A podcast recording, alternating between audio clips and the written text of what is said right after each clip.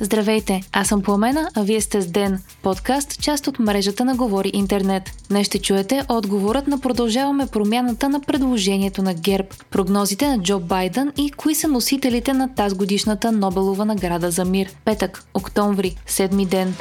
Продължаваме промяната, няма да преговаря с ГЕРБ за кабинет. Това казаха от партията на пресконференция днес. Бившите управляващи потвърдиха намерението си да са конструктивна опозиция и обявиха, че няма да пречат на сформирането на кабинет на ГЕРБ, но няма и да са част от коалиция на кражбата. Кирил Петков избори приоритети, по които партията му е готова да работи в рамките на парламента и комисиите му, а именно приемане на закон за антикорупционната комисия, въвеждане на механизъм за разследване на главния прокурор, увеличаване на минималната работна заплата от началото на следващата година на 860 лева, увеличаване на пенсиите с 20% и ново определение за енергийна бедност. За сега само от ДПС и Български възход, партията на бившият служебен премьер Стефан Янев са заявили намерения да подкрепят евентуален кабинет, предложен от ГЕРБ. Малко след пресконференцията на Продължаваме промяната, лидерът на ГЕРБ Бойко Борисов заяви, че въпреки това нищо не е изгубено и може да има обединение около войната в Украина и заплахите от ядрени удари, които Русия отправя. Швеция е изпратила на Българското Министерство на отбраната оферта за 8 нови бойни самолета Грипен. Това е станало на 1 октомври и е направено по искане на служебният министр на отбраната, а първият самолет може да бъде доставен до 24 месеца след подписването на договор. Обучението на пилотите и техническият персонал е включено в дадената от Швеция цена. По информация на Вестник 24 часа, министърът на отбраната е поискал оферта за 10 самолета, като за държавата ни интерес представляват както нови, така и употребявани. Самолетите в предложението на Швеция са най-новите MS-20 на модела YAS-39 Gripen CD и са съвместими с стандартите на НАТО. Припомняме, че България поръча самолети F-16 от САЩ през 2019 година, които все още не са доставени и няма яснота кога точно ще бъдат доставени. Днес президентът Румен Радев е коментирал темата, казвайки, че договора на България с САЩ за 8 плюс 8 самолета самолета ще й позволи да има оперативно готова ескадрила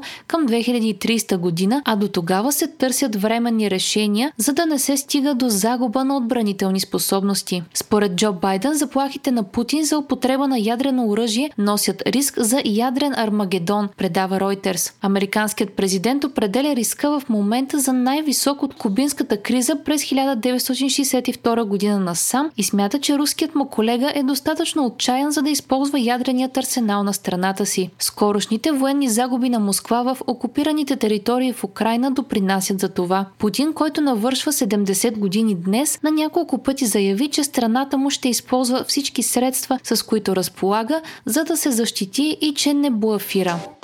Американският президент Джо Байден е помилвал хиляди хора, осъдени за притежание на марихуана, пише Нью Йорк Таймс. Байден е заявил също, че администрацията му ще преразгледа дали марихуаната трябва да бъде под същата законова категория наркотици като хероина и ЛСД-то. Помилването ще отмени федералните присъди на всички, които са осъдени за притежание на марихуана, откакто въпросното е станало престъпление през 70-те години на миналия век. Само между 1992 и 2021 2021 година около 6500 човека са били осъдени по този закон. Присъдите на хора, които са продавали или дистрибутирали марихуана няма да бъдат отменяни.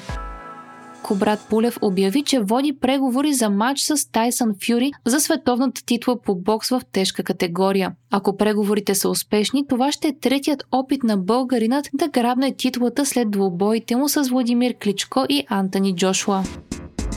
Нобеловата награда за мир бе присъдена на борци за човешките права от Беларус, Русия и Украина. Удостоени с приза са Алес Биелецки от Беларус, който е основател на движението Весна, руската организация Мемориал и Украинският център за граждански свободи. Биелецки в момента е задържан в ареста. Той е бил арестуван през 2020 година по време на огромните протести след изборите в Беларус, чието резултати опозицията и много граждани смятаха за манипулирани. Той основава известна през 1996 година в отговор на бруталното потушаване на протести в Беларус от авторитарният лидер Александър Лукашенко. Центърът за граждански свободи в Украина е основан през 2007 година в Киев и е резултат на усилията на няколко бивши социалистически държави да създадат съвместен център, който да наблюдава политическите преследвания, да документира военни престъпления и престъпления срещу човечеството. Организацията Мемориал пък е най-активната в борбата си за освобождаване на политически затворници в